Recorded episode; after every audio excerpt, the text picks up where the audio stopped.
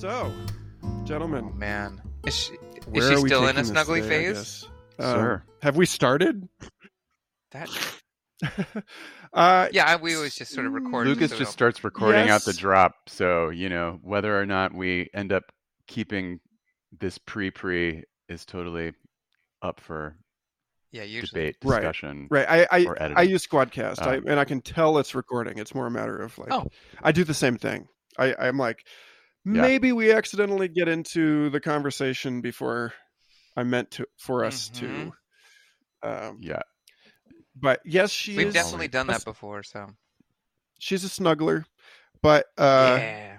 mostly I think mostly because she has a little baby brother now, a little one month old baby, Aw. and so now she wants us to treat her like a baby again. Suddenly, it went it, it went from no like i'll do it myself hmm to carry me oh. you know Yeah. so That's some interesting timing. Yeah.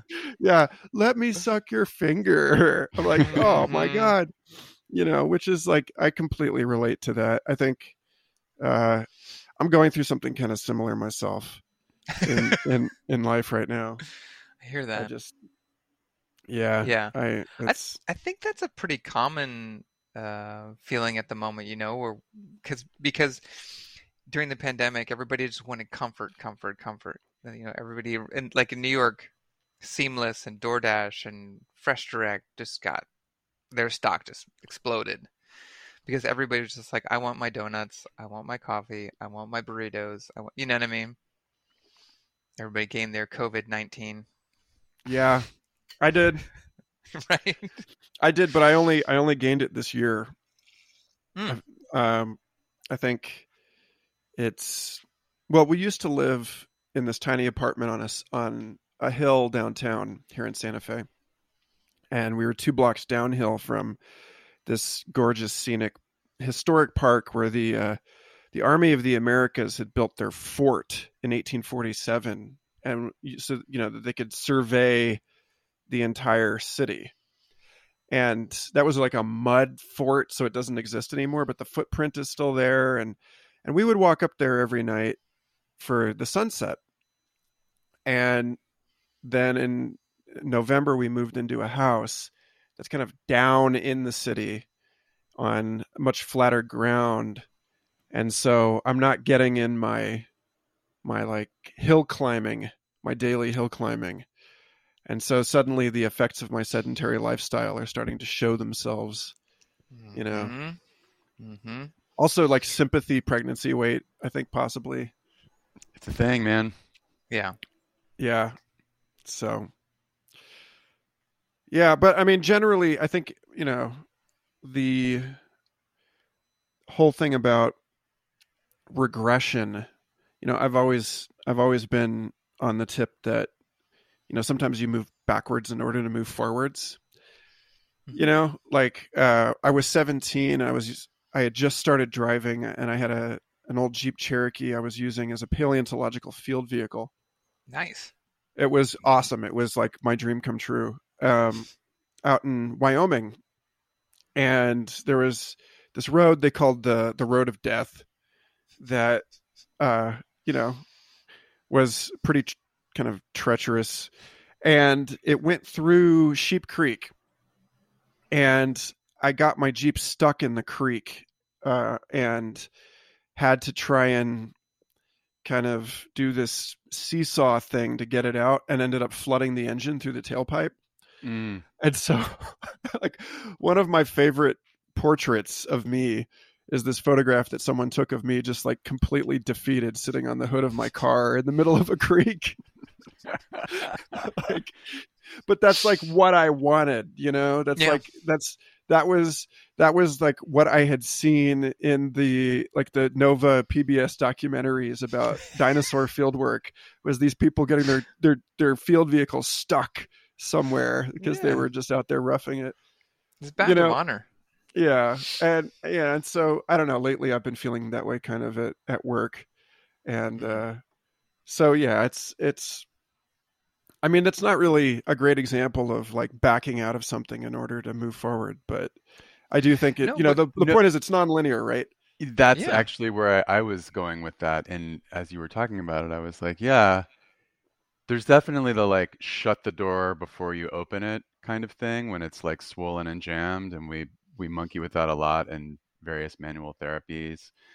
But there's also the thing of like, you know, the forward back dichotomy at all being an interesting artifact and in some of these conversations right about like the idea of progress and solutionism and like whether we really want to get into those kinds of things like the story that you're telling sort of minds me of like well you know there's something that's unfolding right here whether it's forward or backward is a little hard to say but i'm you know i'm in the middle of the river or the creek right which is in this constant state of flux so like okay here i am on the hood Yeah, you know, actually, I'll add something to that because I think you know we as terrestrial animals, we you know we think forward and back. That makes a lot of sense. You know, we've we've got to orient ourselves. It's not like we're a coral or something.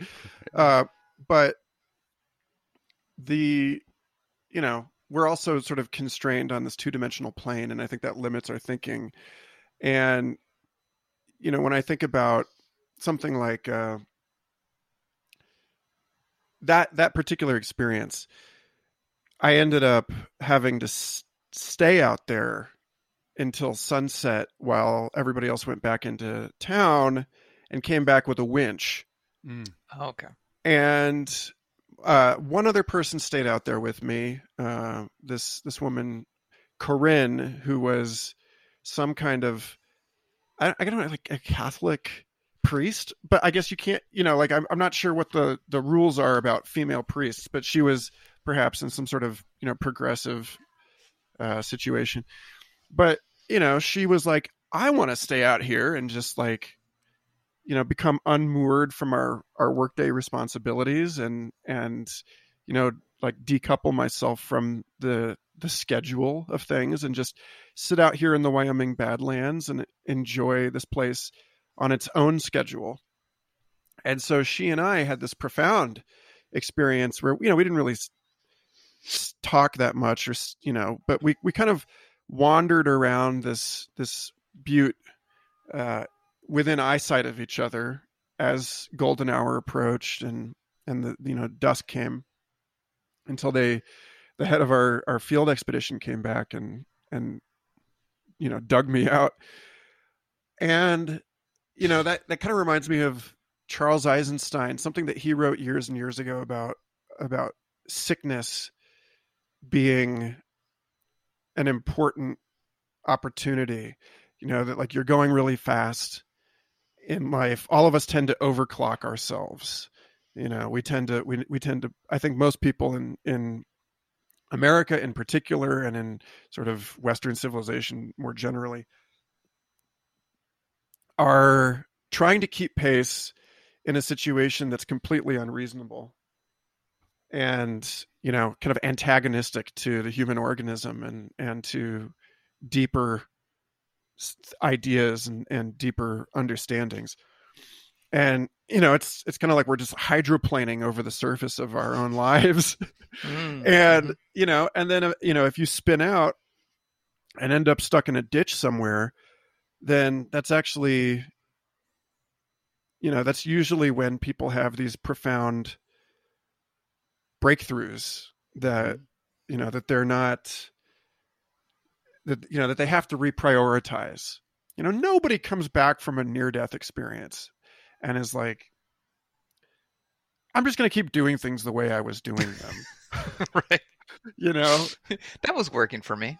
right when you're just like oh this i can't do this anymore and you Mhm. know i recently said something to that effect uh i've been modding this you know reasonably large group a few thousand people for future fossils podcast on facebook and uh, Taryn, i think you may have seen this I have. uh yeah that i was just like i sorry guys i i can't do this anymore it's unreasonable to like on top of you know multiple jobs and a family to to try and also like break up fights between strangers on a daily basis. Nah. like for free? yeah, Yeah. yeah, yeah, they pay Yeah, me to do its own this. job, bro. Yeah. hmm So, you know, and I think that, you know, that that came oh my gosh. That came from you know, making having having some sort of boundary collapses at Mm. you know in my in other parts of my life where i realized i wasn't really holding it together as well as i thought and that you know it, i needed to you know i needed to sort of reevaluate reprioritize but yeah i didn't realize we'd be having a spiritual conversation today but this is okay that's what that's our world, man. you just made a, a beautiful um, example of how health works, and like half of what we do. You know, where I'm, I feel like half my day is eh, spent talking to people and explaining how, you know, they come to the door and they have this issue. Say they have like um, sciatica or they have some skin issue or like their digestion is all out of whack, right? And they're just like, I don't know what happened. Something, I don't know if it was something I ate or I don't know if it was the like, um, you know, the walk that I went on today, something today or something recent that just happened caused this issue. And it's like, well, you know, what what's your life been like up until now? and it's always you know a certain habit that's not really in line with how we're supposed to you know interact with nature. And uh, that over time has led to a relatively cathartic event and now now you're sick you know? It everyone always thinks there's like a a breaking point without any crescendo you know? There's there's you know and I'm like that's not really how things work. Not everything's an accident do you know what i mean or was it uh fate i've heard a couple different people say this that that if you don't choose something it's it's about where you draw your sort of personal boundaries around the idea of the self that if if you don't see something as a choice it's going to appear outside of yourself you know like if it's Mhm. if you know that if you I mean, and we don't really you know this is something that I, I think we don't really have as human beings uh, total agency over. So it's kind of an endless regress you know um, but you know it's it's uh it's complicated as far as you know where where one's will ends and where you know fate begins right? Like it's all sort of mm-hmm. folded over together like a baklava. But i think most you know most people would agree that that you do have some agency in you know choosing where to t- sort of take over a story you know in the in your interpretation of it bare minimum mm-hmm. you know that that we have a choice to reflect on things in a way that that sort of restores our contribution to the outcome of our lives. Yeah, I mean, I think that what what's coming up for me as I'm listening to you, Michael, is like that thing that we hear similarly in lots of different wisdom traditions about, you know, I may not be able to stop thought because it's the dynamic energy of mind, right? But the relationship to the arising of that phenomenon, or really of any other phenomenon, um, is something that there's a space for choice making within, right? So, like, I can, you know, in a Buddhist context, right, I can push it away, I can pretend it's not there, or I can cling to it.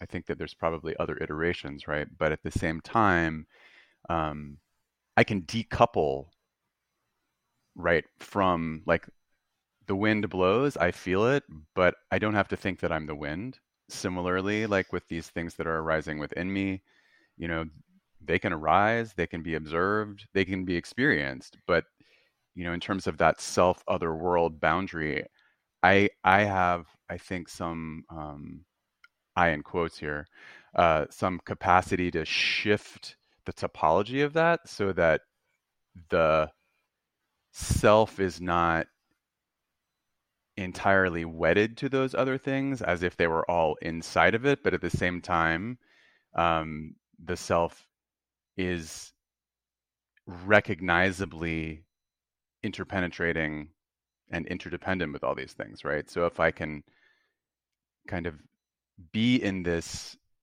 space where i'm i'm rhythmically dancing amongst those and not particularly fixed on or within any one I think it allows for uh, room to navigate in a way that might afford more agility and potentially, you know, more grace, even if it doesn't necessarily look like it from anybody else's point of view.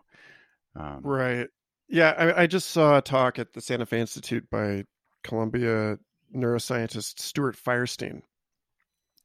He was making a case for a philosophical optimism. And, and he was grounding this in uncertainty. He's like, most people are taught science as a process by which we come to certainty about something. And that's very 19th century. And like, basically, no one, no one worth their salt in the sciences actually believes this anymore. You know, that, that we all recognize uh, our I think it's on record our, our president saying that most scientists are pseudoscientists. Uh, you know, because we can't help it. You know, as human beings, we do we do crave certainty, and we have mm-hmm. fa- fabulous ways of tricking ourselves into believing that we're making re- reasonable arguments. You know, rationalizing. Uh, you know, this our our doubt in a way that points the doubt uh, in the wrong direction. But mm-hmm. but the you know, among people who recognize that one of the sort of governing principles of the cosmos is its fundamental uncertainty because the map itself changes the territory. And when you have you know like in an economy if you have everybody m- mapping everyone else's strategies and then responding to them then the landscape itself is changing faster than the maps you know the maps are changing the landscape but like there's no way that you're ever going to be able to arrive at a fully deterministic uh, understanding of of what's going on.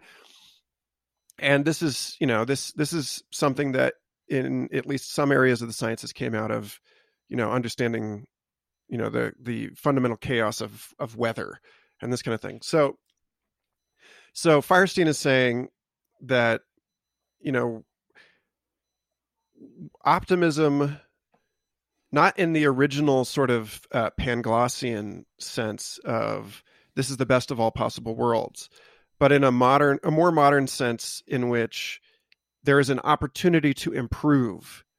You know that there's there's there's room for improvement, and that we have some agency in that improvement. And you know he points to research linking depression to people's sense of inevitability you know uh, that uh, you know this all of this stuff about like the hyperactive default mode network in the brain and like the way that we feel locked into our narratives you know that like that we're not capable of changing our story.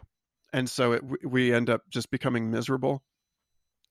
And so he was saying, well, this this uncertainty is an escape hatch from that. It's an opportunity to to steer something because, and the example that he gave was uh, sailing. You know that that ultimately you can't fully know or control the wind or the water, uh, but you can work with these forces to get where you want to go you know that you can tack into the wind and so this uh, you know this sort of cybernetic approach you know buckminster fuller talked about how he he identified as the trim tab mm-hmm. you know which is that little the little rudder on the rudder that steers oh, the okay. you know like so you, yep. you turn this one little piece and that one piece actually it's kind of like trying to shut the door before opening it like yep. if the you know the trim tab makes it easier to turn the entire rudder because there's less resistance against that one tiny little surface area than against the entire the entire flap you know? So you look out the window of your next time if you're ever on a commercial flight again right um, you'll you'll see these on the wings of the plane.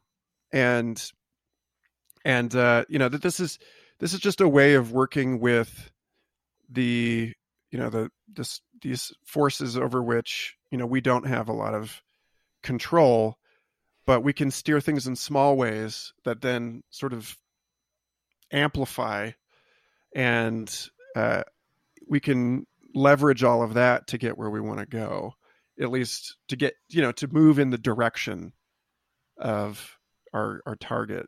So it's you know it's an interesting it was an interesting talk. Uh, he got a lot of pushback and i was kind of glad to see him get a lot of pushback because i don't think that it's as simple to try and give people you know like confidence intervals rather than sure things.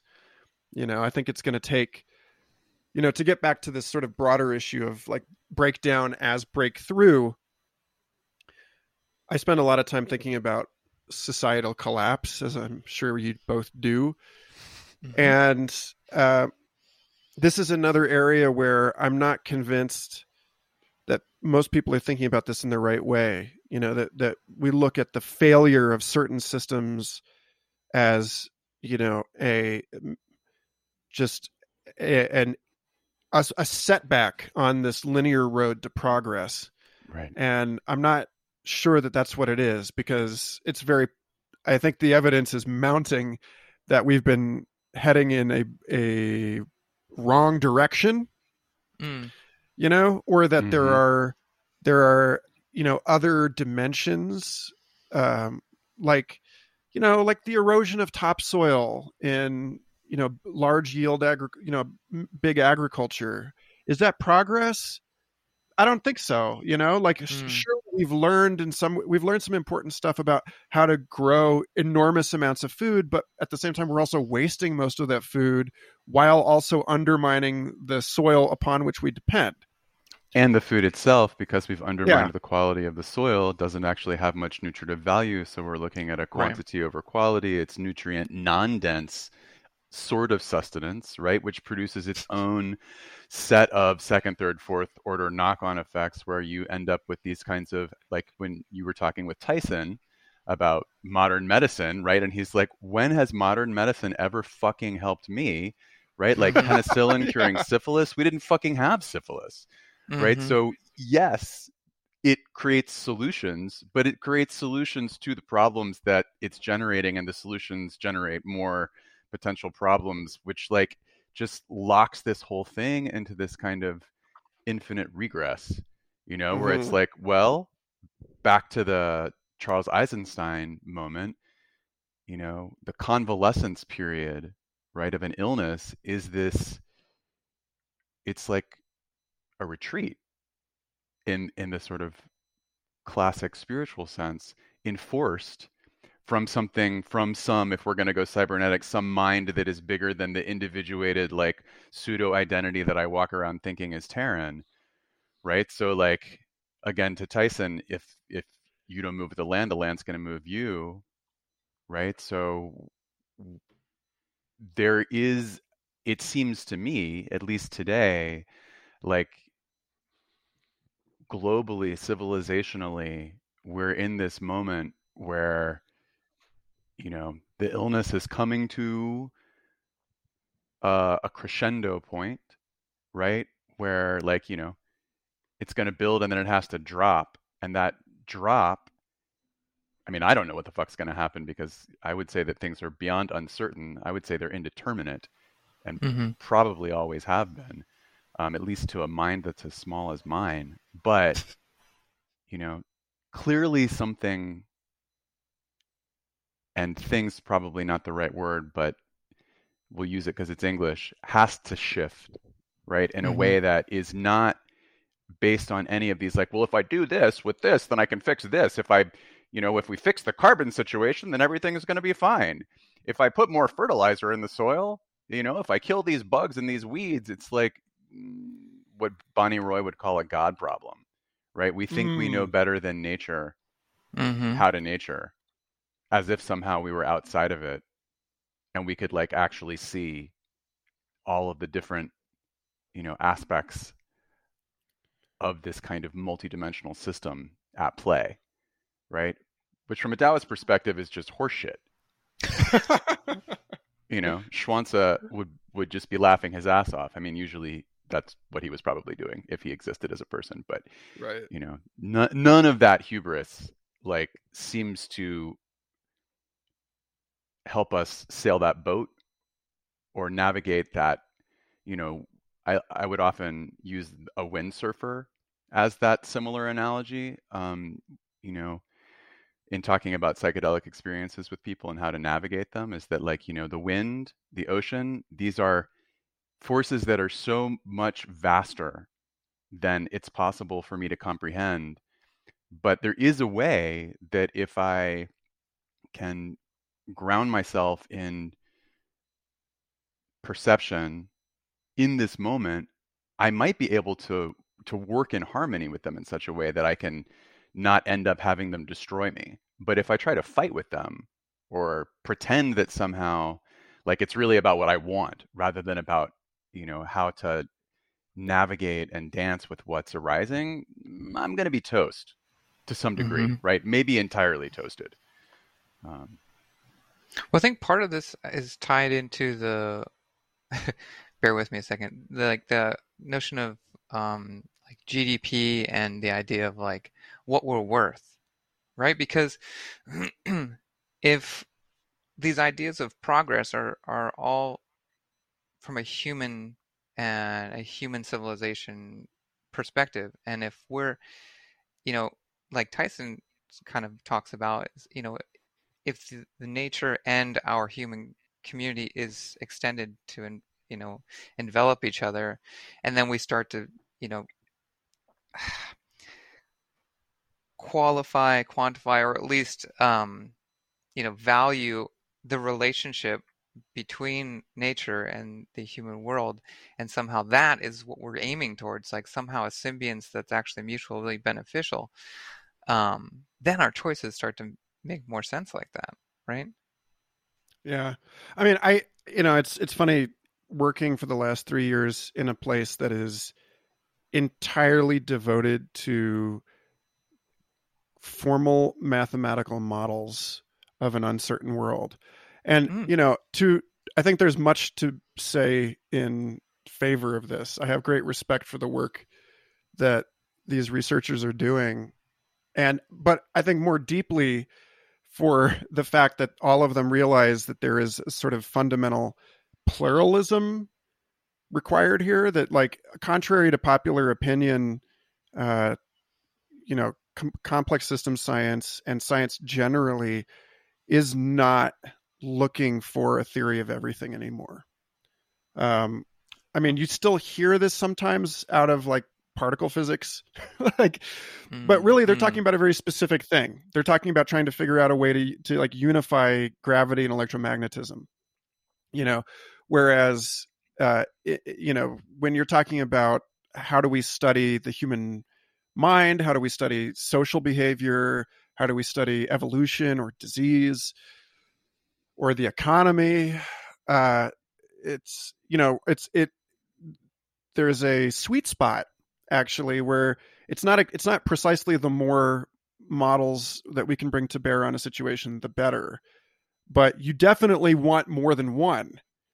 Um you know up to i mean Mhm. there's a threshold at which point it's like too many things to consider at one time too many different possibilities. And you know so there's this this tension between you know uh flexibility in your thinking or you know the robustness of multiple perspectives on something and then also just like the real constraints that we face as people trying to understand things you know the amount of time attention you know blood glucose etc uh you know research funding whatever um and and so mhm. at any rate you know uh but the point of that is that like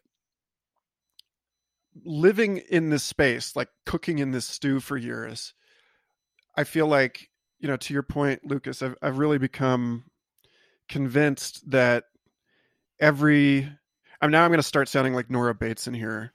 Uh, Do it. but yeah, but I feel like I feel like as noble as this effort is, there's no escape from the reality of the fact that our maps are cutting an undivided being into pieces and then like only acknowledging some of those pieces Mm. and and so like when you look at this in terms of the effects of you know economic or financial models on the real lives of humans and non-humans it's I, I think it's impossible for me to argue that you know other like any other way than like profit is theft you know because like you you Mhm. we get into this idea that like people generate like the entire the entire sort of techno optimist innovation solutionist thing you know that we that we just spoke to about like trying to solve our way out of the problems that our last solution created uh this this like Solution. it's- yeah i mean it is it is uh in you know in some limited way a solution. Um but you know the the problem is that you know say that so there's this issue of economic externalities right? You know and then uh, you know you your profit your revenue model depends in some sense on you ignoring the cons- like the exhaust that you're belching into the ecosystem and the long-term costs of you know your industrial pollution to the well-being of your community and your own your own children and so on that's like a that's a crude and obvious example at this point for most people i think or maybe i'm just biased by hanging around with great people Probably. um yeah yeah. but but like it, it's it it the same logic adheres in even more subtle situations you know like i'm delighted to see uh, when I go on Twitter now that people realize that the idea of ecosystem services is inadequate.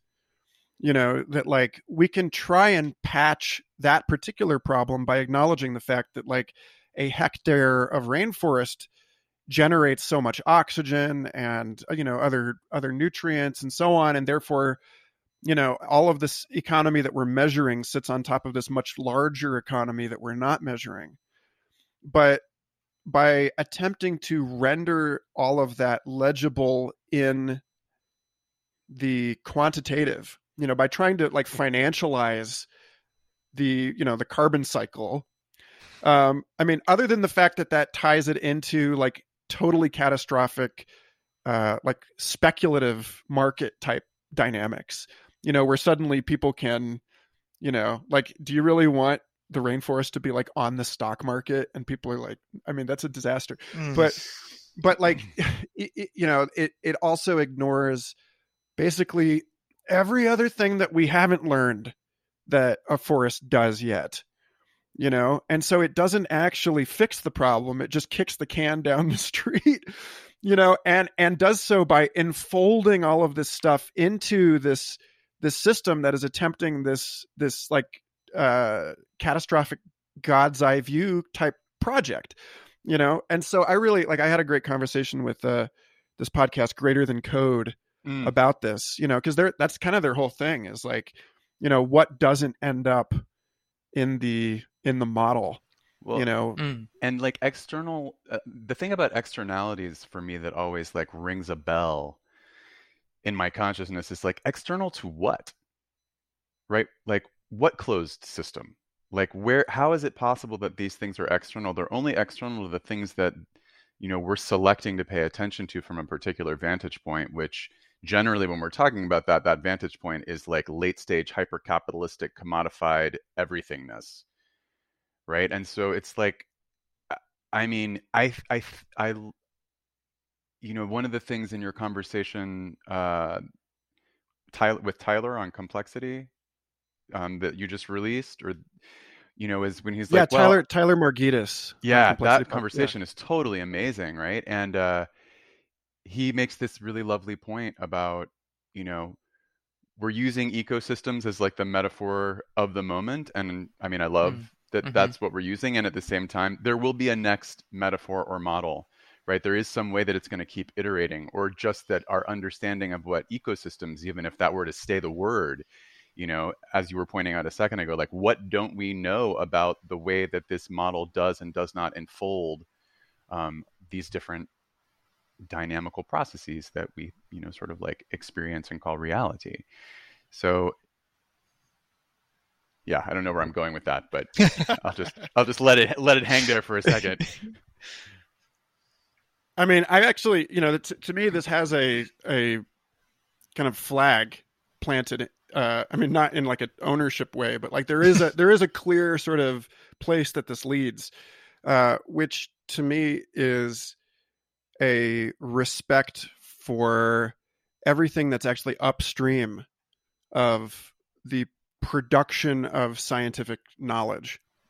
Mm. You know that that basically we in this modern society enshrine the you know the, the scientific method as you know sort of the the the zenith of human capacity. Um, or you know that this is this is where the buck stops as far as as you know facts and knowledge are concerned but like my experience of this and i know that i'm biased because i worked as an artist full time for like 13 years before taking this this science communication job but like I, I reflect a lot on William Irwin Thompson, the the MIT and Syracuse historian who quit academia in the 1970s to try and found this this think tank for planetary culture called the Lindisfarne Association. And I highly, highly recommend that that people go back to the recordings of those conferences that he held. Um, the the the Schumacher Center for New Economics has like days and days of recordings that are freely available online, uh, where he and and people like Paolo Soleri, Stewart Brand, um, uh, just I mean, it's it's a it's a list of like a Lynn Margulis. It's like who's who of latter 20th century thought. We're all convening to figure out kind of what lay beyond this technocratic paradigm.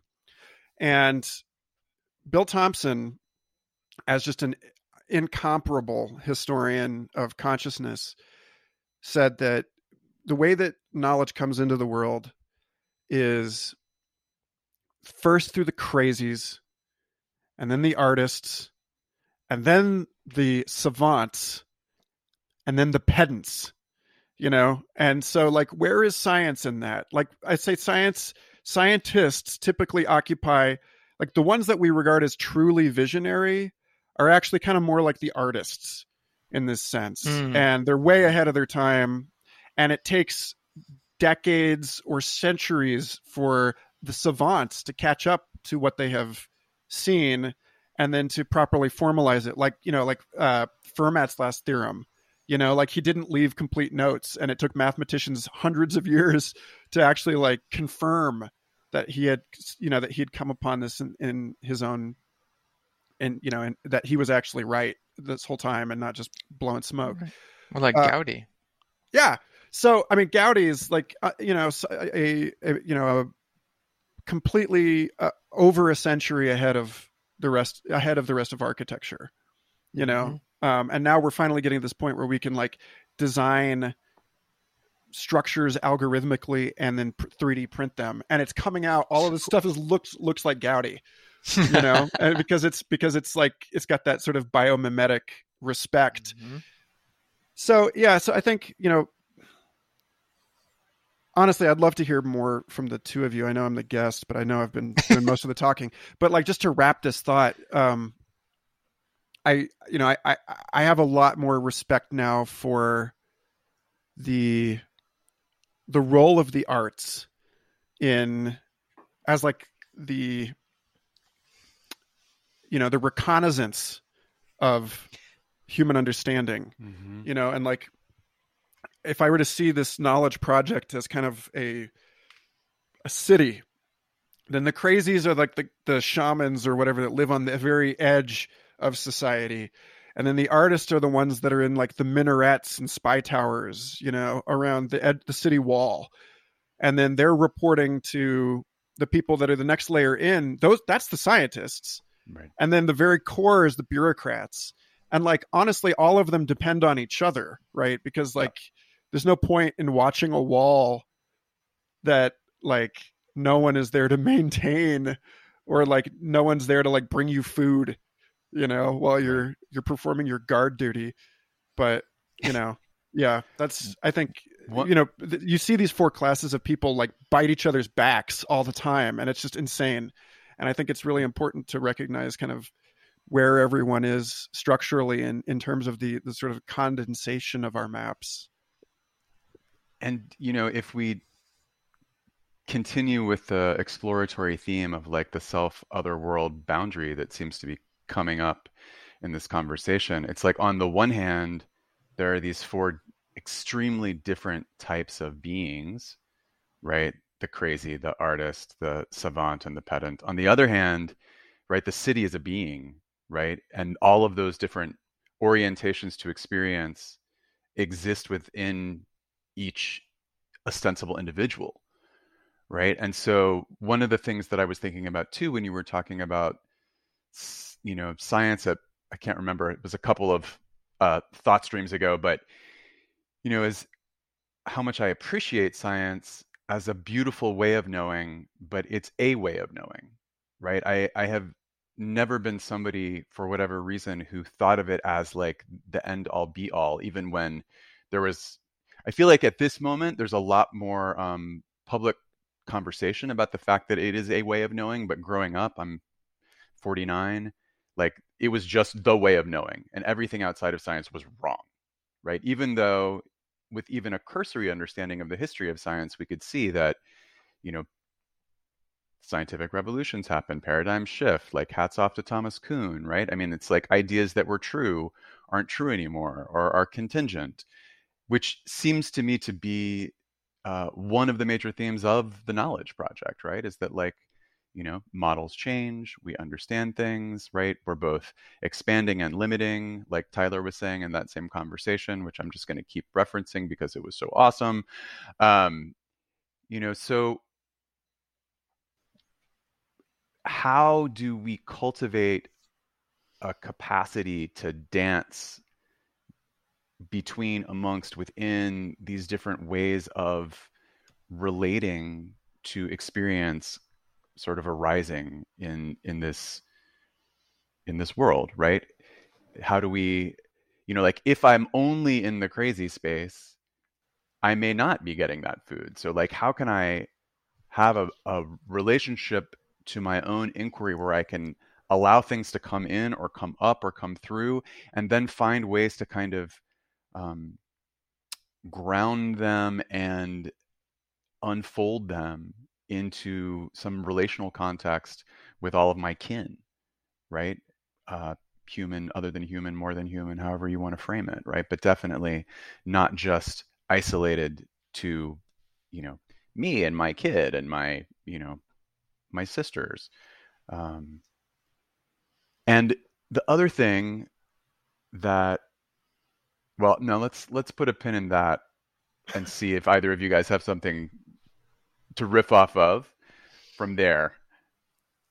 I mean, always when I'm um, listening to, or I'm listening because I'm half the time not participating in these conversations other than non-verbally, but um, I always get imagery. I'm I'm I'm a very visual kinesthetic kind of learner, and it it I'm wondering if you know your idea of like an ideal kind of evolution of our species as being like kind of um you know like a a hippie businessman. Man meaning like we're going about our days and we're putting on the suits we're we're acting our parts but at the same time we're like totally psychedelically tripping out and like experiencing everything as one and just like you know we're we're interacting with our you know um with our spirits with our ancestors with like you know entities that are not corporeal. You know what I mean? And just like feeling the earth. Like, is that? I mean, it, sounds awesome to me. Feel it, it visually in my mind. It seems awesome, but also like, is that sustainable? like, can we do that?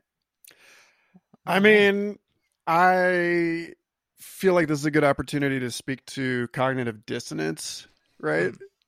Mm. Uh, how I've been in plenty of situations in my life where I, I don't do a great job of hiding how weird I am. and yet I find myself in these positions time and time again where I am required to do that.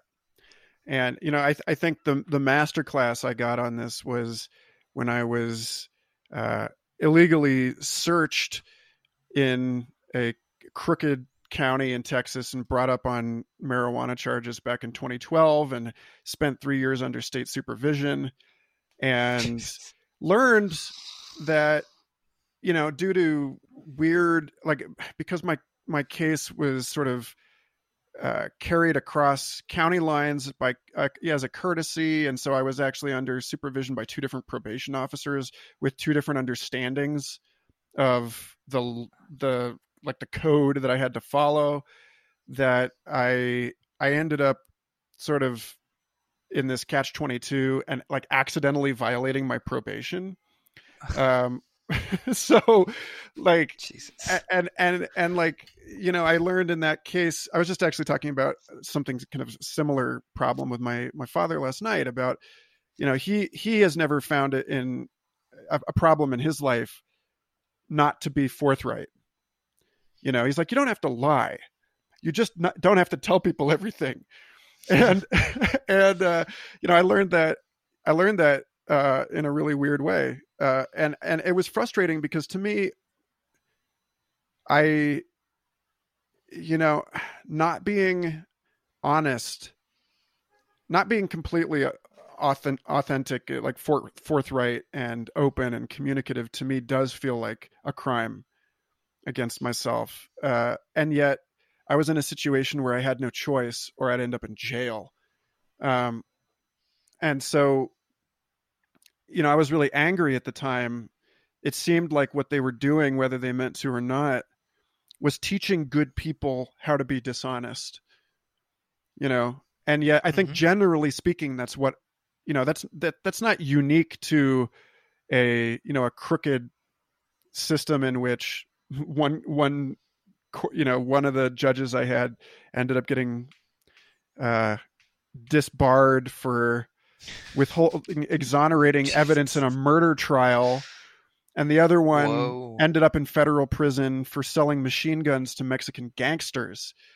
It's not like it doesn't have to be that extreme. Like there's like all of these ways there's all of these ways that that we are in this weird sort of Shakespearean tragic way forced to hide things about ourselves in order to compute like in order to be interoperable with the rest of society i mean and this this gets back to the Mm. issue of like externalities you know like hmm all basically everybody i know wants to bring their full self to work and Hmm. yet we don't get to do that um you know because we have a job description and you know whatever you know whatever sort of computation uh, the organizations that we work for are doing um they're like way up there in the plane and we're down on the ground and like it's honestly unreasonable to expect them to ever be able to figure out a way to like fold all of you into the organization in any kind of productive way.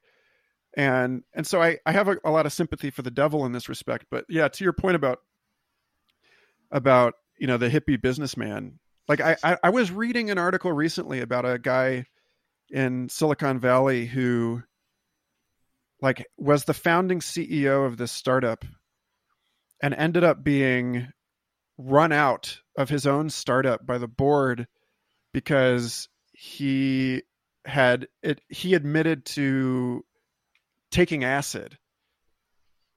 Like that that he was you know that there was a point at which the company reached this level where it was no longer sort of his company.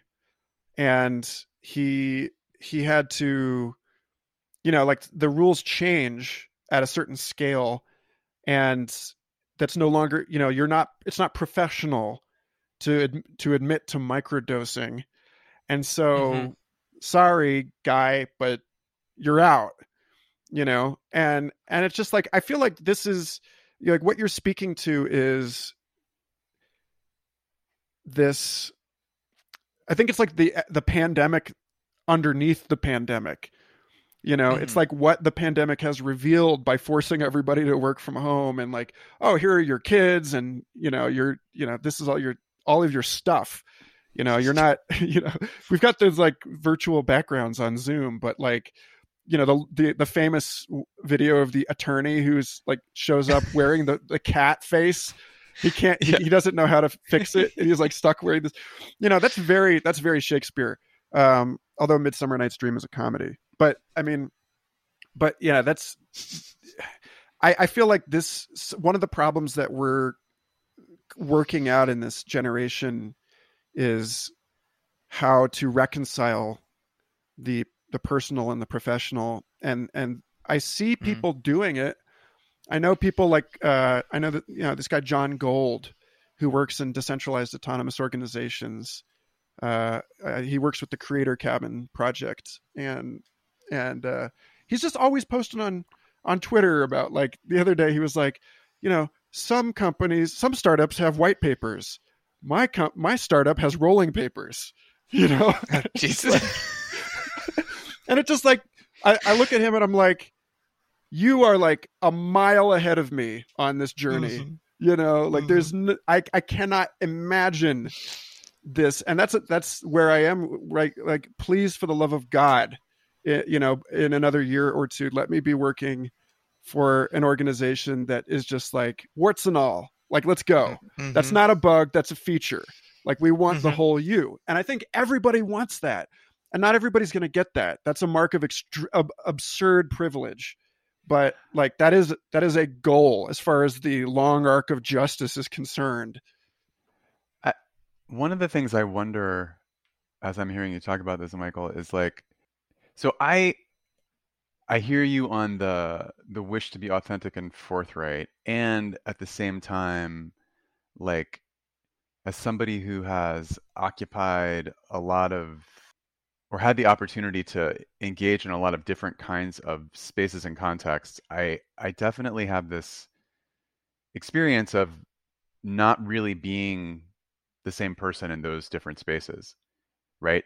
So I think where I'm wandering with this is like one way that I have framed that in the past is somehow I'm like withholding parts of myself.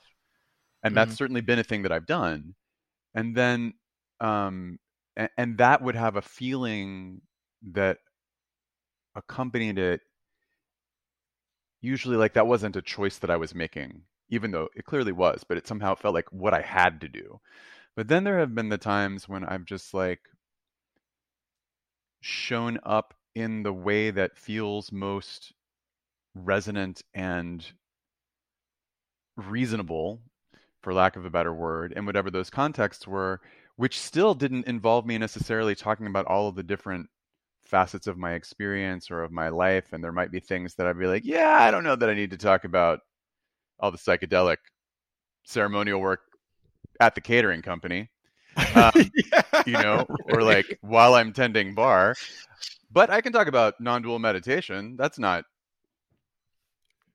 too too weird for this situation. Right. Um, that there's a there's like a, a attenuation titration like you know dosage question sometimes as I navigate right like you know leaning into that like there's not anything that is medicine or poison it's all about it's all about dosage right oh for sure so you know, like, yeah. that's just the where I'm wondering into no thanks for keeping me honest uh you know there's the, like Robert Kegan's uh book in over our heads the mental demands of modern life speaks to this particular issue directly. You know, it says that basically the reason so many people struggle in life is because they have trouble in in this modern world navigating between these different social spaces that elicit different personae you know and and that a lot of people just struggle being you know presenting a different facet of themselves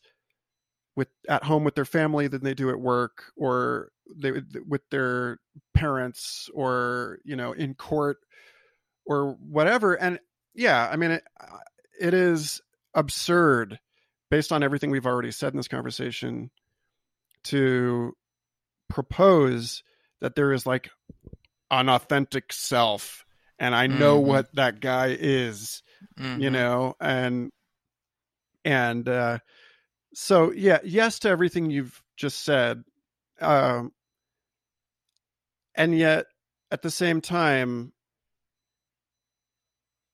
i think it's it sort of speaks to again that that uh you know if you think about I had this conversation with uh, Jonas Dalege on Complexity Podcast, who who is a, a physicist studying beliefs using physics models to to understand how people sort of form and then like move through a landscape of beliefs, you know. And we spent a lot of the time on that call talking about cognitive dissonance as a as you know in a physics sense, like uh, you know being sort of between two different phases of matter. You know, it's an uncomfortable place to be to have to hold two different you know two apparently completely contradictory belief systems at the same time and that is uh, you know uh was it fitzgerald uh, yep. who was it that said yeah that, that like that's a mark of uh you know an a sophisticated mind uh that is the challenge that we're presented with now it's it's not necessarily that there is some sort of ontologically absolute bedrock authentic self per se so much as it is that it is a great challenge to have to like shapeshift mm-hmm. between all of these things while maintaining a coherent core you know mm-hmm. that like that it it takes so much effort for the same reason that you know the the issue of like uh, you know science communication and the challenge of communicating uncertainty right. you know the challenge of communicating that oh well we're we're like 95% sure about this you know but like most people want like actually in that firestein talk when i asked him a question about about the real constraints that his model of optimism is up against uh, he brought up the story about harry truman saying can someone please find me a one-handed scientist you know, because everybody's saying, well, on the other hand, right? You know, but and it's just like I'm fighting a war here. Like I need some clarity. And to you your know? point, Michael, it's like so. There's the Fitzgerald of holding two ideas that are in opposition, but we're not holding two ideas anymore. Mm. We're holding like 8, 12, 40, I don't know, 64, some number of ideas that like yeah. are somehow all orthogonal to each other and like in opposition paradoxically but they're no longer on a binary like so yes i mean the flip of course is that i'm totally sympathetic to the fact that this this navigation project gets more and more complex as we roll here.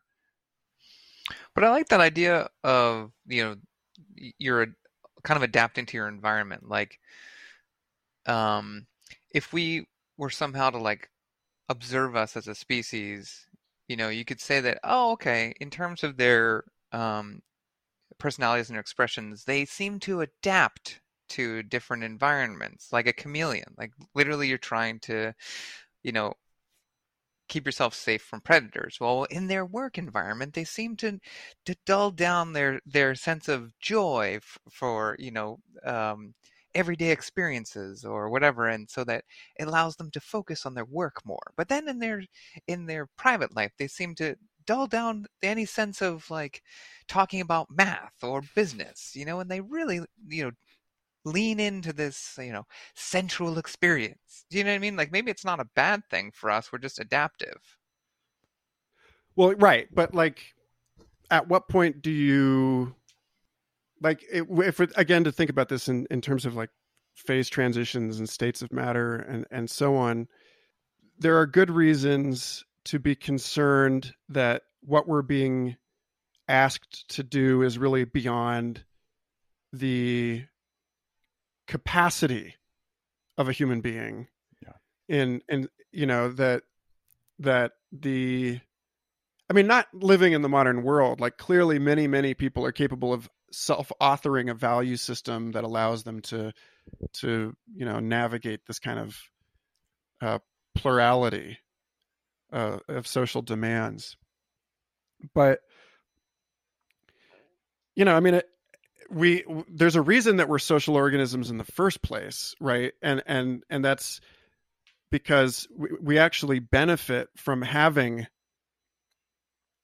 kind of f- some kind of fixity as individuals that then supports a, a greater collective project of understanding and and you know navigating this this you know? So like there's a there's a fabulous article that came up in Aeon magazine uh, uh maybe a couple months ago about I think it was I'm trying to remember was it Dan Sperber who either wrote or co-authored this article about the the the utility of argument and said that you know people get emotionally attached to a position uh, because it actually makes the argument last long enough for it to get somewhere you know and and that like as long as everyone in the group is you know c- agreed that we have is sharing a goal and then it's then it's okay the wright brothers was the the example they gave famous famously argumentative. Um but it's it allowed them to not settle on a solution before they'd actually found the best solution you know? And that the the problem in the polarized modern sort of political landscape is not the polarization per se. It's the fact that people are not sharing a common goal in the discourse that everybody is you know so it's like you may you know conflicts of interest and stalemates are well well established to be like overall net positives for our process of of collective understanding you know? Um like for there's like a lot of reasons why you know that that's the case. Um but you know on some level it's like if you don't have a if you don't have a position then we're we just end up pooling identities into like this local minimum like whatever you know like i'll just shift into whatever is easiest you know like i'll i'll just become interoperable. And actually i'll, I'll be interviewing uh this uh, author Erik Hoel on future fossils here soon. And he he wrote an interesting piece on his substack recently about the problem of living in a surveillance society is that people become boring you know that like Mm. nobody wants to stick their neck out and Yeah. you know i have a, a rene de paul who is a, a, a brazilian friend of mine uh, like a, a pen pal um he and i were t- he introduced me to this term sincericidal which is like i was like oh man. You know why i feel attacked. That like you know that that we we're you know we live in this this time where uh the amount of scrutiny that everyone is under the the longevity of our public records the you know all of this stuff around the way that pardon me something that something um that makes sense within one cultural context it's not just that we're navigating all these different spaces is that the walls between all of these spaces have also come down.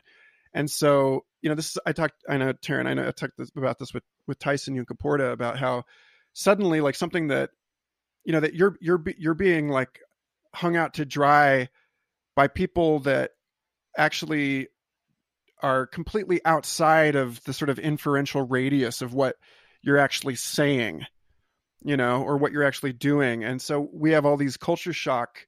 It's just like one massive sort of uh mis you know misunderstanding that we're all pinned to the wall by now and and so you know Erik Hoel is saying that you you know you're people are going to s- stop sticking their necks out you know they're going to stop taking risks you know because it's the the world is too precarious and the consequences too great.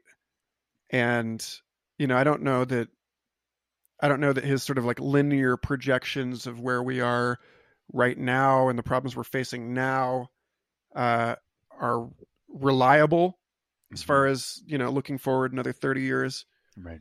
but i do see it as a serious issue Mm. it's a serious issue i continue to bang up against it's like the it's like the plate glass door i keep running into in my own life Mhm. you know And you mean in the sense of like, not just like like China, where there's literally cameras, you know, um, put across the the countries everywhere um, by the government to surveil. You're talking about the fact that anything interesting happening in the world, everyone whips out their phone and, and has to record it, and then it's into the internet, and everybody sees it. That kind of thing. Like there's just more eyes in general on us. Is that what you mean?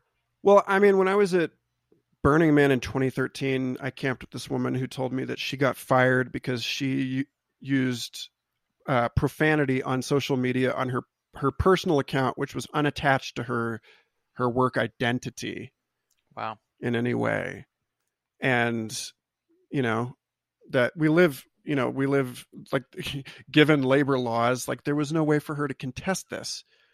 Uh, that's that's the kind of thing I'm talking about. You know, Yeah. I'm, I'm talking about the the way that we are decontextualized, and there and then you know, like there's a I, I really respect Europe for the r- their laws about what do they call it the like the not the walk of shame but like in america if somebody's Mm. indicted for a crime the news is on it you know and and these people's reputation even if they're innocent of the crime they will forever be associated with that crime whereas in europe you know there are they're very careful as to protect the identity of the accused until they're convicted Right. Mm. you know and generally speaking i think the the world is trending towards this sort of more uh, american way of doing things that it's just like it's more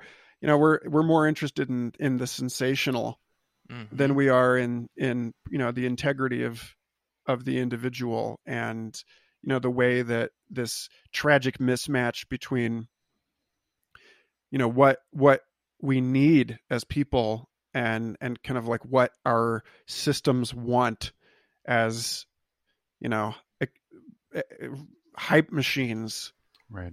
you know Mhm. Th- this is an issue and it's yeah it's not just it's not just about phones Mhm. it's just about the way that all of us are now living in glass houses basically Well, and I think, you know, for so many of us, so much of our lives, even prior to the pandemic, is conducted through digital mediation, right? So then it's like that just increases that exposure, which is, I think, what you're speaking to, Michael. And then, you know, to not do that either is a an opportunity of privilege or has to do with the fact that you're in such a precarious position that it's not an option right but like in terms of the the vast majority of us are somewhere in in between those two poles right and often it seems like unaware of the exposure until there's something that is quasi catastrophic that happens that lets us know how exposed we were right and then Right. it's it's late to be considering what might or might not have been done lucas back to your point about like i don't know what i did today that made me have this problem right but unless it's an acute event you know Mhm. that it's you know the answer to that question is well let's talk about your entire life. And every factor that we can you know wrap our minds around because that's going to help us have some way of uh, beginning to understand what might have given rise to this. And even so we're still only going to be able to approximate it because you know both the mind can't hold all the variables and also you know butterfly effect in its true sense. Like we can't we can't model everything. Like we just can't. Um yeah it makes me feel like there we're getting closer and closer to a world where um not only do you have to fit within your parameters of whatever professional you know career that you're choosing but you have to you have to be a certain kind of person and certain personality traits or certain you know tendencies aren't aren't uh, tolerated whatsoever at all. There was this um a couple years ago i saw um one of george lucas's first films like his student film or something? It's really really long. I can't remember the the, na- the name is like letters and numbers and i don't remember what those are. But do you know what i'm talking about? THX one one three eight. there you go. So it's it's a really interesting film and it basically it's like these everybody is basically medicated just constantly because you you don't want to feel anything right? And i feel like i don't know we're getting dangerously close to that especially like as you're saying you know in this surveillance state you know if you're not allowed to express something here in this context uh in reaction to something you know I mean, that's a pretty normal thing. So if I'm outraged because somebody gaslit me, let me have my moment. I'll be cool in a second, but I need to just blah, you know? Um, I know that's not very zen, but like sometimes you got to emote. Otherwise, you're going to, you know, get frustrated and end up with shoulder pain. Yeah, I mean, I I think something that's coming up for me in in in all of this is that it's not just about the Robert Kegan like navigating between spaces that you understand, right? That it's like, well, I can't, you know, I don't know how to bring all of me into this space and like that, or like I don't know how to like have this multidimensional thing, but but actually that you don't necessarily uh, back to the midsummer night's dream thing you don't necessarily know who you're t- you're actually talking to. You don't know what space you're Mm, in mhm. at any given time. This is this is you know this is the classic uh i mean i've i'm wondering now what will happen to me because i accidentally answered a message that was sent to my workplace as michael thinking that it was a message sent to my my personal inbox Mm, you know? And Mhm. we'll we'll see how much uh how much understanding. I i mean i work with some really great people but you know the fact is that this thing ha- like we're in a like an impossible situation now. Right. Um i think generally because it's very very difficult to know you know if it were as clear as well this is the person i'm supposed to be at any given time i consider that a privilege at this point. Right. Mm, you know i consider it mhm. i consider it like a a a shrinking island. You know for those for those people that are still like like my father when i when i talk with him about this and he's like just leave it at work. I'm like how? How do you do that? Where is that boundary yes know. where Yep. how do you leave work at work Mhm. in in 2021 Well, i it's not like coming home from the mill, you know. no I mean, that's not silly what he did, but No, I mean it's not even it's yeah, it's but like the the you know, I I I uh had a I, I for whatever reason I tend to frame everything in terms of Jurassic Park. I I was uh Neo Jurassic podcast had me on last year. This is like Jurassic Park fan podcast. And I was talking about this. I was like, this film is actually such a profound allegory for where we are now as a as a as a species. Uh, because you can't, you know, the fences are down. You know, the Mhm. dinosaurs are out. I think one of my favorite jokes from last year was uh, on the heels of Disney announcing the reopening of its parks that you know somebody put together this this this video that was like a message from Jurassic Park's PR department that's like Mhm. we're reopening you know like it's like Mhm. please you know don't mind the velociraptors that are still running around exactly.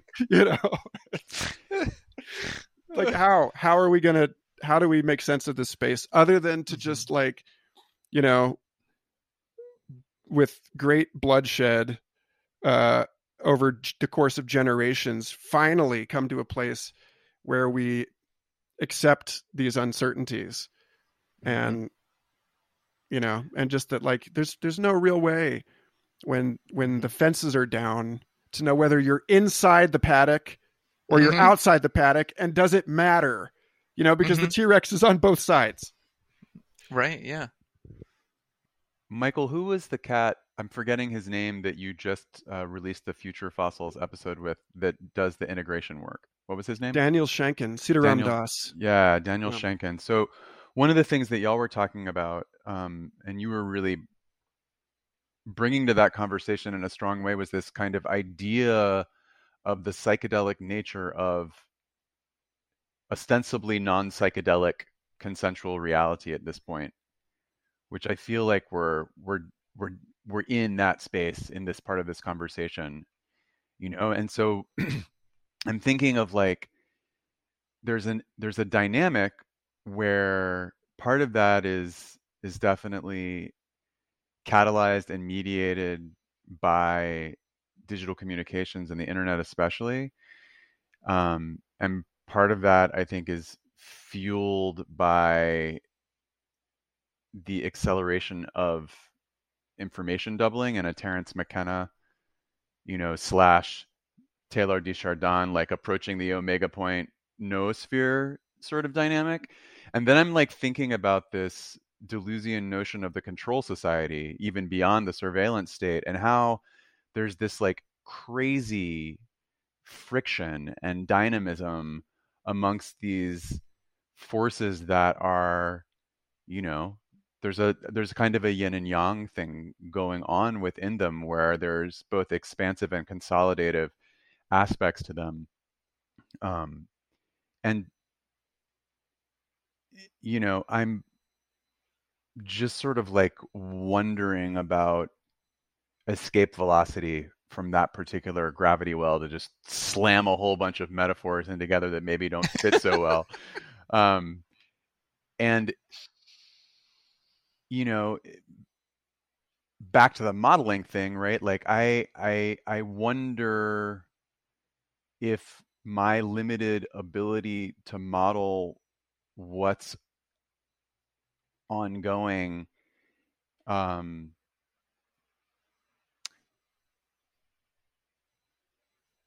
prevents me from really understanding how there is there's some reconciliation possible amongst these seemingly disparate frictional forces right and maybe it's what you say that we finally through generations of blood, sweat, and tears and more suffering come into some kind of relationship that's rooted in equanimity with uncertainty and indeterminacy. Um, and I know it's played, but like I, I think about too the adolescent species metaphor, and that we're like we're you know exploding and freaking out, and our hormones, you know, civilizationally are going in all these directions, you know, and and our indigenous kin are like and ancestors are sort of laughing like this is some new thing which on the one hand it is and on the other hand like we're still playing these same games right that we've been playing for a really long time but in the um, in the way that we've decoupled ourselves from natural rhythms in the modernist experiment right like to turn this maybe at 90 degrees like i don't i don't know still how i see that without a return to a felt embodied relationship to the natural rhythms and cycles of earth how we ever do anything other than just keep winding this this thing up and increasing the friction amongst these things right because somehow Mhm. you know it's like we we can't breathe in all of it we Mhm. can't you know expand and contract we can't um, in any harmonious way sync ourselves to the seasons. Yeah, I get that because I think it's it, it stems from a divergence of that. Like you're saying, you know, if most of our interactions are uh, limited to a visual audio visual visual audio medium, that we're we're missing out on a whole lot of senses.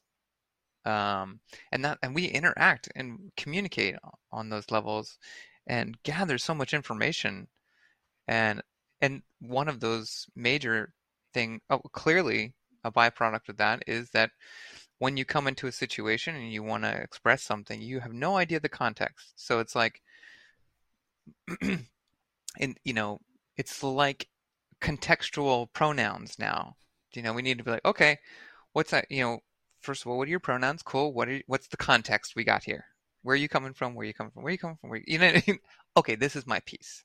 It's like you get that to a certain degree in a felt sense in person. Mm-hmm. you know, even over the phone to a certain degree, but certainly in person, we feel the room. You know, so you get a sense, oh, I don't want to, I should probably not talk about that. Or like, you know, I'm posturing in a certain way, like, and this person's sort of like posturing back. Oh, okay, gotcha. Uh, we're not gonna, we're not gonna, we're not gonna go there. Do you know? Yes. it's funny because you know I, I, I recently uh, updated my my social media biographies. I guess they're not even long enough to be that; they're just bios. But um, I've to say, you know, I'm so sick of people telling me I create content, uh, and so I started. I'm trying to popularize this term, context provider. Ooh, nice. uh, you know, and I, I think that that is a dangerous game.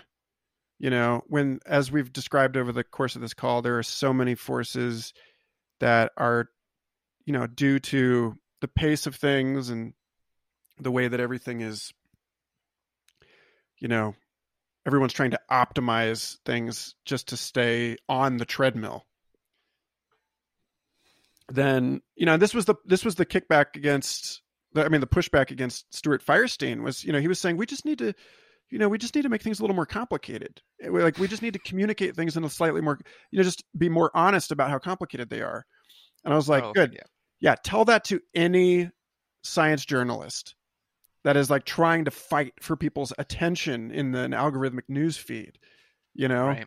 or, or or frankly to any scientist that's trying to like get their paper published you know the the attention co- uh, competition game now is so fierce that you know it's it's uh it's kind of career suicide to be honest about how complicated things are just i'm not not because people will reject that but because people just don't even have time for it mm. or it won't stick out you know like you have to state things forcefully and you know and and so somebody like i mean this is the problem of like the you know donald trump in the post-truth era is that like you know that he could just say whatever the hell he wanted and the amount of time it takes to fact check him by that point there's already mobs of people acting on the bullshit that he had just mm-hmm. spouted you know mm-hmm. so it's like we don't you know and this was my I, I don't feel this was a like a really answered question to firestein but that was my question to him was like okay, cool, but you know, who has who in the real world has time like you're you know you're speaking as like a prestigious late career academic you know like you, are tenured bro like you've got all the time in the world you know nobody mm-hmm. nobody's you know like you there's everyone else is precarious mm-hmm. you know everyone Go else for it. yeah so so how do we how do we uh reintroduce and I think it's you know this to bring it the conversation full circle. This like the only way that we get time to really like simmer in how complicated things really are is when the treadmill breaks you know mm-hmm. is when is mm-hmm. when you get sick and you have to take a week out of work or or you know the the you know cell network goes down and suddenly you actually have to like cook your own food. You can't just order stuff, right. you know. so, Mhm. I mean, it's weird cuz I, you know, I it, it I a lot of people find it really dark and it is dark. Uh or it has it carries a lot of darkness with it. But I'm pretty you know, my my optimism is actually I would say in a stronger kind of articulation of this uncertainty in in as much as like you know trying to remove it like like you you know you just kind of said about you know the control society trying to remove it just makes things worse. Eventually it will become so amplified and so acute that it will that that won't be an option anymore in in some way you Mhm. know that that we just won't be able to continue bullshitting ourselves in this way and as difficult uh, as that's going to be you know like i don't want people to die when systems break you Mhm. know like for me it really feels like how do we land this thing you know how do we stop this uh, this uh, self-destructive behavior before it becomes a problem as as serious as it could be you know? Like Mhm. and and that takes a heroic effort i think on the part of everybody. Because like when i had kevin kelly on future fossils you know he's talking about urbanization. He's like everybody moving into a city has more choice has more opportunity you know? Like they're being heroes by leaving their you know this the sure thing of their homeland and and their like oppressive little village life and moving out into this thing. And i'm like well that's funny because like everybody in my generation is looking at people like another guy i'm going to have on the show soon uh, jason snyder um, who you know b- tweets all the time about about home his homesteading in appalachia. Mhm. you know and and about the the inconvenience the delight the one the joyous profound inconvenience of growing your own food you Mm. know and and like making friends with your neighbors. Like he he posted i forget who it was he post he shared this thread from somebody that was like this is how you do this. You go to church with your the people that live in the same town as you. You go to their sporting events. You get your kids into into sports. You don't talk you don't use the word homesteading you know like you you become part of this community rather Mhm. than just like a tourist or Mhm. you know a Like almost like a sociologist. yeah like you You you know? just have to be the person that you're you know that this is this is why these systems exist you know like church doesn't you know like the, the whole like you know everybody knows everybody in the church and everybody knows everybody's secrets versus like go be anonymous in the secular metropolis you know? And it's like Mm. okay you can't you can't do that when you move back onto the ranch. It's like a whole separate set of problems on that one time scale on the time scale of like god damn it i have to participate in the parents association you know? But like i'm not you know i'm not getting taco copter sending me my dinner you know? But like that's you know but that's like if you have the foresight to see that this is what it's going to take to not eat yourself alive you know to like leave something for your kids then yeah we have to restore that that like neighborhood village scale level of organization that you know is where we come from and, and we have to restore the respect we have for all of the stuff that modernity threw out because it just seemed so inconvenient you know Yeah, I dream of canning and like making my own bread kind of thing. like the idea of growing my own food. Oh god. But I think that's very Brooklyn. cottage core i'm pretty sure cottage core came out of brooklyn am i like See, yeah that's what I'm saying. Yeah. So but I will say, some of the best honey you'll find around is from New York City. It's crazy. that's a but they, fact. because right because there's they're doing all these bee colonies on rooftops and it's like it's awesome it's a little mix of worlds but I'll actually now's a good time to shout out to uh, Raphael Lyon, who a listener of Future Fossils and and Complexity sent me a few bottles of his mead Nice. from Brooklyn. If if you don't know Oh. if you don't know him, uh, our Lion Studio, Ly, uh, yeah, he's like, hit me up if you're ever in New York. Here's this amazing mead I made on the roof. what Yeah. yeah So Lucas, you have a it- project. yeah. yeah It's Well, not either we a or. project You know, Oh. like the the city in in as much as the city is a is a, a like a new wilderness, right? Like a concrete Mhm. jungle, then there are there are ways to sort of restore village living within this space. But man, I think you are probably up against uh, a real challenge in that regard. You know, Yeah. just in terms of the price of real estate alone. You know, and the and the pace of life and and the amount uh you know like there's a lot of people have been sort of celebrating this discovery that that as a city gets bigger the income per, capita average income grows at more than the rate of the population.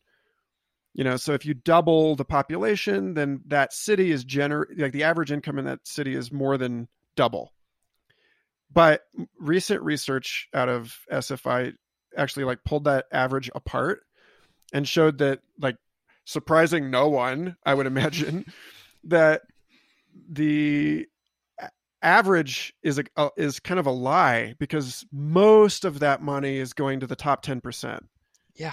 And like most of like what we're actually seeing is that the income the the inequality is growing faster even faster than the increase in income Yeah.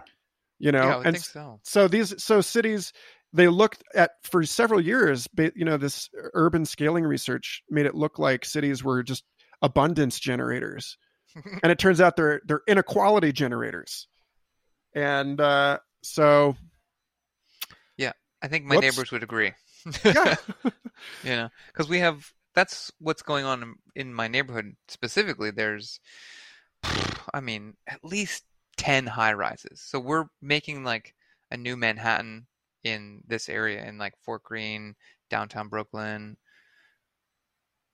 Yeah that area there's there i don't know what the expectation is but there are these giant sky rises like to match the ones in manhattan. And so they're expecting all this this flood of of people to move to Brooklyn, but like only the ten percent, maybe maybe the top twenty percent can afford these kind of places. Do you know? They're definitely you know upper class. I doubt it's upper middle class people that can actually afford these places. So what are we doing here? The people who live here, like all my neighbors, the building I live in, this was built in the 1980s, and everybody bought immediately. So everybody's lived in and in this area for you know 30 40 years, right? And they're just like this place has changed. You know, and they're not particularly happy about these high rises because the the property value um if well, if they're wanting to sell, the property value is skyrocketing. But that doesn't mean that their, you know, incomes are increasing or the taxes are certainly increasing, but it's just like it's ma- ma- it's certainly creating that tension. yeah weird studies podcast which i love Oh, shout yeah. out shout out to my my friends jf martel and phil ford just Yeah. put out an episode recently on the tower the tarot card the tower Mhm. Mm-mm. that like basically encompasses like this whole section of our conversation and i would recommend that It's a- conversation to people It's an incredible conversation, as are pretty much every conversation that Phil and JF have. So, you know, definitely but dig like in there if you haven't.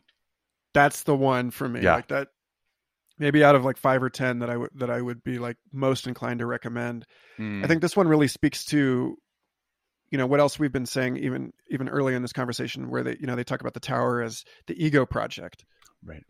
you know of like knowing who you are is basically just the reciprocal of knowing the world and being able to therefore control the world you know and and so it's just about uh, as as uh, William Irwin Thompson in his book The American Replacement of Nature, which is one of my favorite reads of all time. He said, uh, you know, he's talking about the the farmer versus the mystic, Mm. and he's like, you know, the these these types of people, like the the farmer can settle down. You know, the mystic tries to settle down, but then God appears as the moving whirlwind. Like as soon as the mystic has erected their fences, then a tornado comes to tear the fences down. And this is how I know that I am I don't know, I find solace in this uh because I've sought stability and and certainty in my life time and time and time again.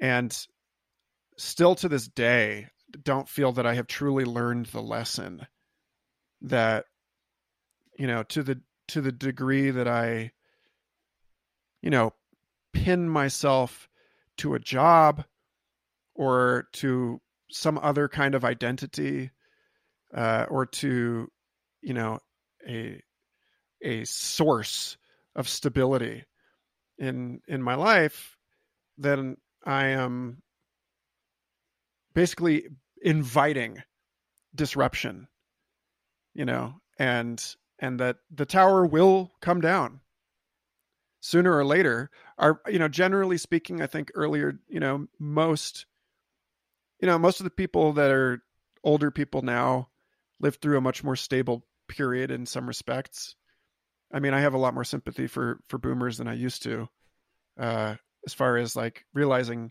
how few of them actually did benefit from that that uh, profit as theft.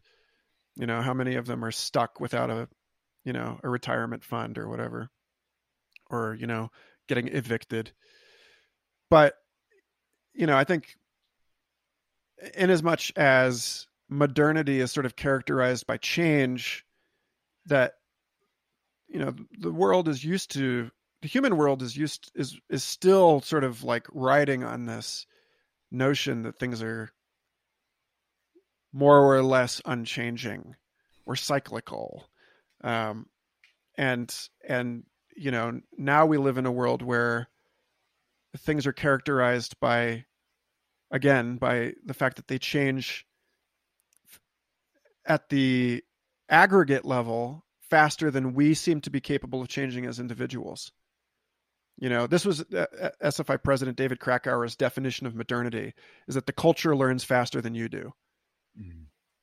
You know, and so how can you keep up in that kind of a space? Like, you know, all like all of us are basically making unreliable investments all the time. And God, I don't want this to be where we end the conversation. well, there's one thing that we that we haven't spoken to in this particular iteration that I, I'm curious to hear y'all's thoughts on, um, which is that there's that we we've talked in, in this like at the macro scale about convalescence and breakdown and the potential necessity of that in a in a process and how that might actually be as painful as it will certainly be might actually also have benefit to many many beings. But you know on the micro level um, the thing that i keep thinking about is meditation practice stillness practice some kind of space where um, i can decouple from the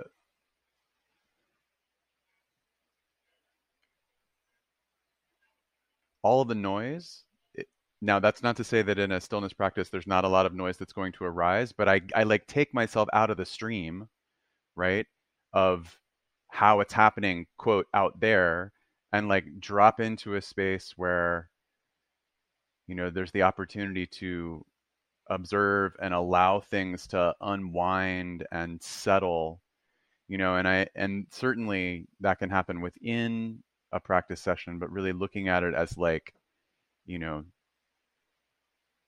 a project of ecological restoration regenerative agriculture like Mhm. um you know mycelial networks expressing through the system in such a way that it it allows uh, it allows for some respite, right, from the Mhm. pace of everything that's going on, and you know, there's the possibility of engaging in a type of contemplative practice that's not about understanding or even about insight, but just about really allowing, right, things to be as they are without any need to engage with them in any way, such that there's more space in my internal experience, which I think affords an opportunity for being slightly less reactive and slightly more nimble in navigating the unnavigable, right? And on the one hand, sometimes that gets framed as something that's like, you know, a privileged sort of orientation, but really, you know, it's something that is available to any of us, right? And can we can start in the smallest possible way of like a minute seems too long, then take a breath, right? Oh, and Mhm. extend that out into ways where potentially it, you know, as we build capacity and endurance, we can have it become a different kind of respite and refuge. Um, so I don't think that I'm saying anything that's new to either of you guys, but I feel like for me, this has always been an important inquiry, but I think it gets more important kind of like the crazier and wilder things seem to get, the more like, you know, got to keep on keeping on and stick with it because it's it is the hinge for me within my own life that allows me and affords me any real agency if if I have that at all, right? Um, so I mean, I think that that I, I don't necessarily think that that is like some kind of antidote and remedy, and it's going to like if everybody meditates, then the world is going to miraculously, you know, transform into some kind of utopic paradise. But I do think the more we can cultivate an intentional space of pause, like uh, uh, intentional convalescence, rather than having to wait for, you know, illness to just like Mhm. break whatever it is so that we have to take it enforced and we still very well may you know for all of us but i i do feel that um by folding that into daily life we're just developing the capacity to take space right Yeah. Irrespective of whatever circumstances seem to be or happen to be Yeah. So, um, although I, I do have to acknowledge that this does actually peg directly into a a rather like esteemed historic discussion on the the privilege of leisure. Um, Mhm. you know, and and that like basically the the ac- the academy was originally like you look at like scholarship and and the etymology of of scholarship it's like attached to or uh, co or original with this idea of leisure you know that you have the time to think about stuff. And you look at like in the buddhist tradition the distinction made between uh, monks and householders you know?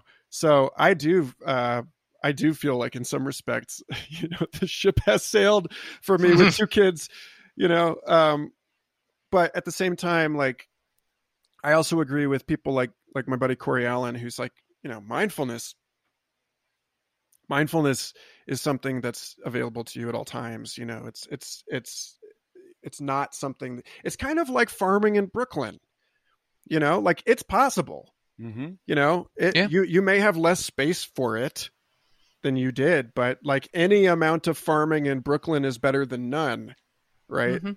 Um, so I so yes, I agree with you, Taryn, that that's that's a key piece of this, and uh, yeah, and, and I, I'll just add one more kind of angle to it, which is that it is through these considerations that I've I've really come to appreciate. We're thinking about technological unemployment in the wrong way. I think generally as a society, because there's this whole thing about, and I've talked about this several times on complexity, about how the bigger the ant hill, the fewer ants are working at any given time. Like the more Mhm. the, the more of them are taking a day off because otherwise the networks of the anthill get clogged like otherwise it's Mm. too it's too productive. And so it actually jams itself. You know you you, you become incapable of actually transporting food into the colony. Um, and we're we're there. We're there as a society. We're like we're making way more food than we can actually distribute. You know we're we're producing way more content ugh, than than anyone actually has time for. Um you know i send like my the emails i send to my subscribers now are like here are the 25 podcasts i've been on in the last month. Like i'm like i'm you know people write to me apologetic like i'm sorry i can't keep up with you. And i'm like i can't keep up with me you Right. know? And you probably can't even keep up with you. And like i don't you know like we need there's like a great forgiveness i think that has to happen here.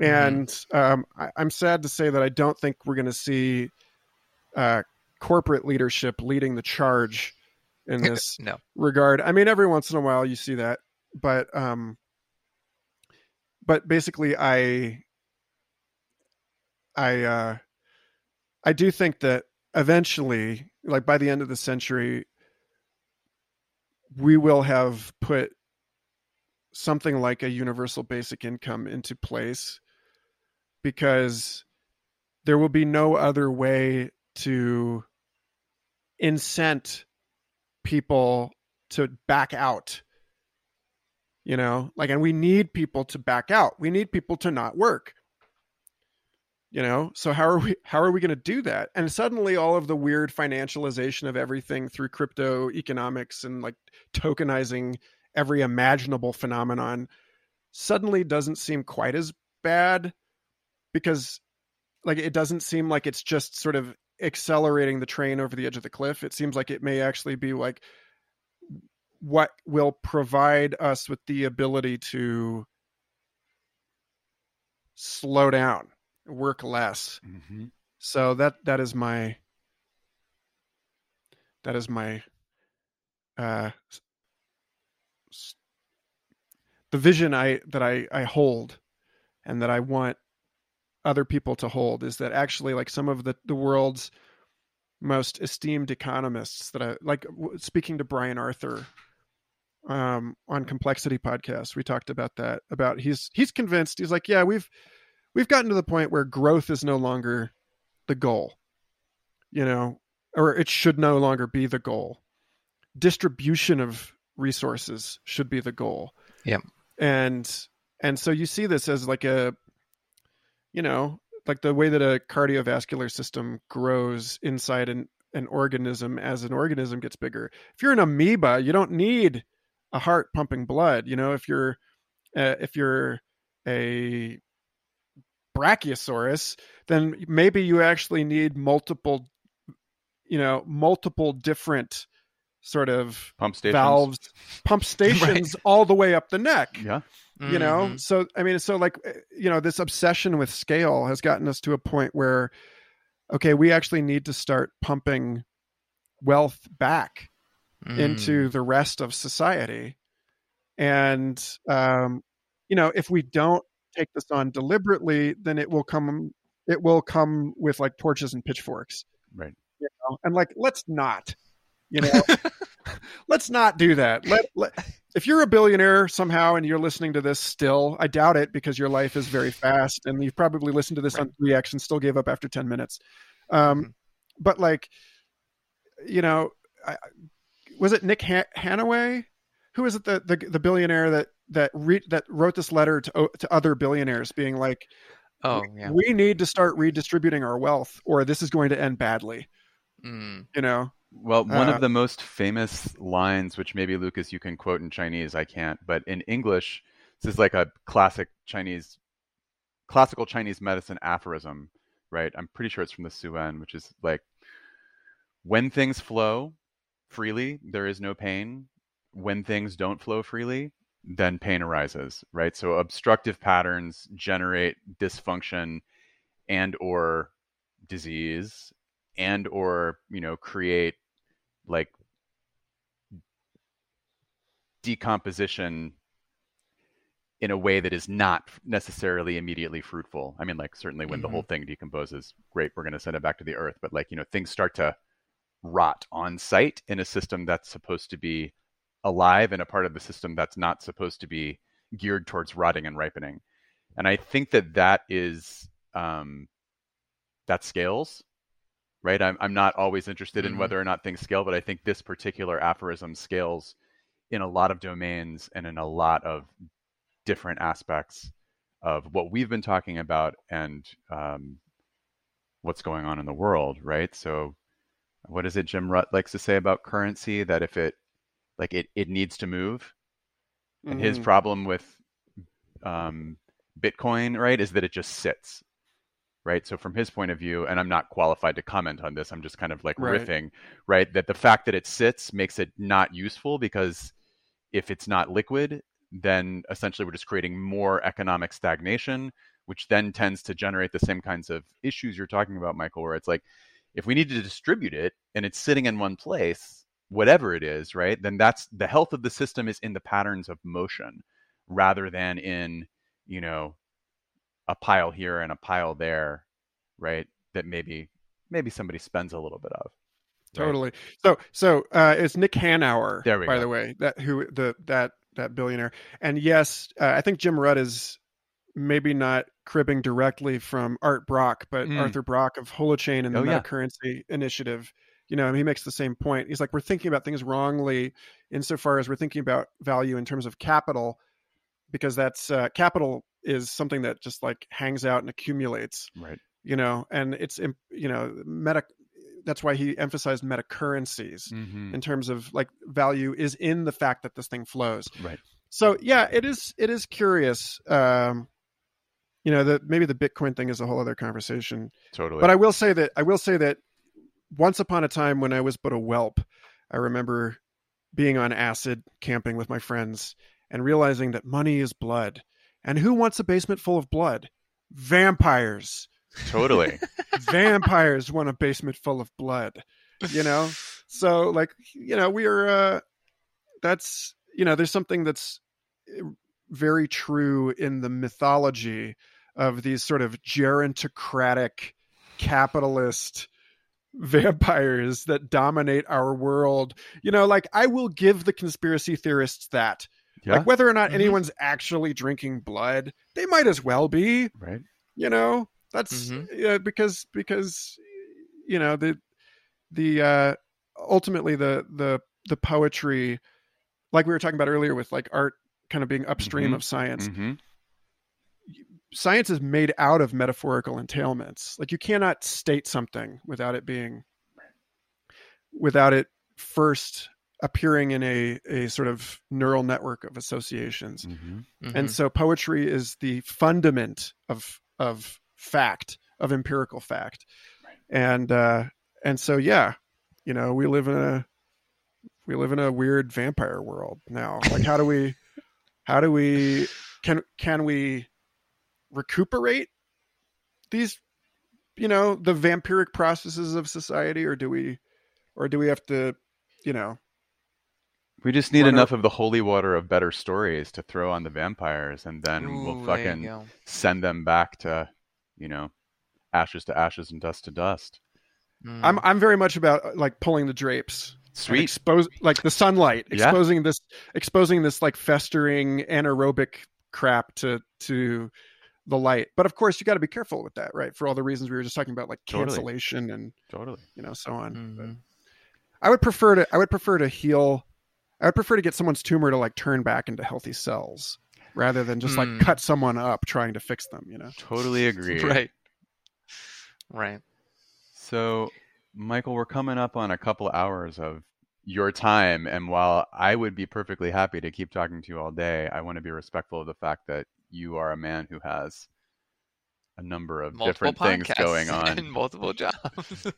Um, so, is there, as we land this plane and bring this sailboat into the, the bay to put it to dock, are there any thoughts, comments, questions you want to leave us or people that might be listening with? I'll just be gross and and do it. uh, stick out my my cup for alms Please do. here. You Yeah, know, I. I think that um, I you know I am at a. And I, you know, Taryn, we I think this whole conversation is sort of predicated on that message I made to Future Fossils community yesterday that Michael Garfield does not scale, Yeah.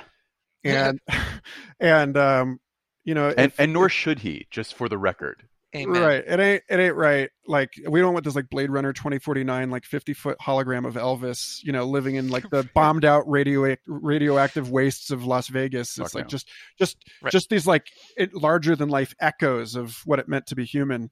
Uh Mhm. and and to the extent that I uh, you know that we have no choice in this world and that you know the the mod, the personal brand makes the ins- the individual an institution fine but uh, I do have a family to raise and therefore sanity to keep. And what that really means is that, you know, I would rather serve my sort of digital neighborhood than to try and be 15,000 things to 15,000 different responsibilities. And to that end, um, I am now not only really doubling down on serving the future fossils community and and recruiting people into the patreon you know support into subscribership for for the work that i'm doing but also hanging a tile as an advisor and, and consultant. And so you know if this is the kind of conversation that you would like to have uh then i'm still at this point too easy to get a hold of and and I encourage that to the extent that you actually, you know, respect the fact that that it's, uh, you know, that all of this is is ultimately about sort of me redrawing the boundaries that enable me to serve you and everyone else in a better way. So, patreon.com slash Michael Garfield or Michael Garfield at gmail.com, uh, or you know, at Twitter or and and you know just thanks thanks for giving me the opportunity to wax with the two of you together about all of this stuff today. And thank you for backfilling my you know cerebral rants with you know meditative calm and a sort of eastern harmonic understanding of the you know the the, the, the slippery and unquantifiable parts of this. Um, This was is our fun. pleasure. yeah Absolutely. so you're you're totally welcome and um i want to take this opportunity to express my gratitude and appreciation to you michael for this conversation certainly but also um there are a number of ways that your work and your thinking and your podcasting have been incredibly influential and inspirational for me because I linked up with the Santa Fe Institute a number of years ago when Melanie Mitchell did one of her first online offerings on like, you know, complexity explorers. And I think I made it through like a third of the course and it was just too computer program heavy for me, but it was it was my first exposure to SFI and I started tracking them, um, which was a great crash course in complexity science. Um, and then, you know, because of that, was on the mailing list to find out about Complexity Podcast when it first started, and have tracked that since then. And that has just been incredibly educational on so many levels. Um, you know, the caliber of the guests and the caliber of the conversation, and getting the opportunity to um, it feels like a collaboration, even though this is the first time you and I have had a conversation. I mean, we've had a few email exchanges and Facebook exchanges, but there's such a uh, level of depth and um, multi-dimensional, trans-contextual, like mycelial, uh, you know, like from the zero point to the hyperspace interweaving of different modes and levels of thought um, and inquiry in your work as a conversationalist and a scholar on complexity. And then probably it wasn't until a year or two into complexity, if I've got my numbers right, that I un- understood that you had anything else out there. And then I came into contact with Future Fossils, which I was like, oh, cool. This guy's way fucking weirder than he lets on in the complexity pod. No wonder I've always like felt such a connection to where he was coming from. I was um, told to bring the sober version of myself to that show. Yeah, well, I mean, specifically like that, like that's what yeah, they it's said, so. great to know both of those versions. Um, but you know, as somebody who has a a relatively deep bench in the non-sober psychedelic spaces himself, I could smell it, even though I couldn't mm-hmm. quite point to it because I think it informs that sober thought uh, with that zero point to hyperspace kind of like you know multi pan dimensional sort of orientation, right? Um, so I just am super appreciative. I you know I never expected to be doing a podcast, but in retrospect, your work has been a huge influence uh, in generating the space even though like it's not a linear progression or like we mm-hmm. didn't decide to do it we were kind of asked and invited into doing this but i don't think at least for myself that we would be doing what we're doing in the way we're doing it without your work. So I just want to offer my gratitude and appreciation for that. Thanks, brother. Thank you. Yeah, that's cool.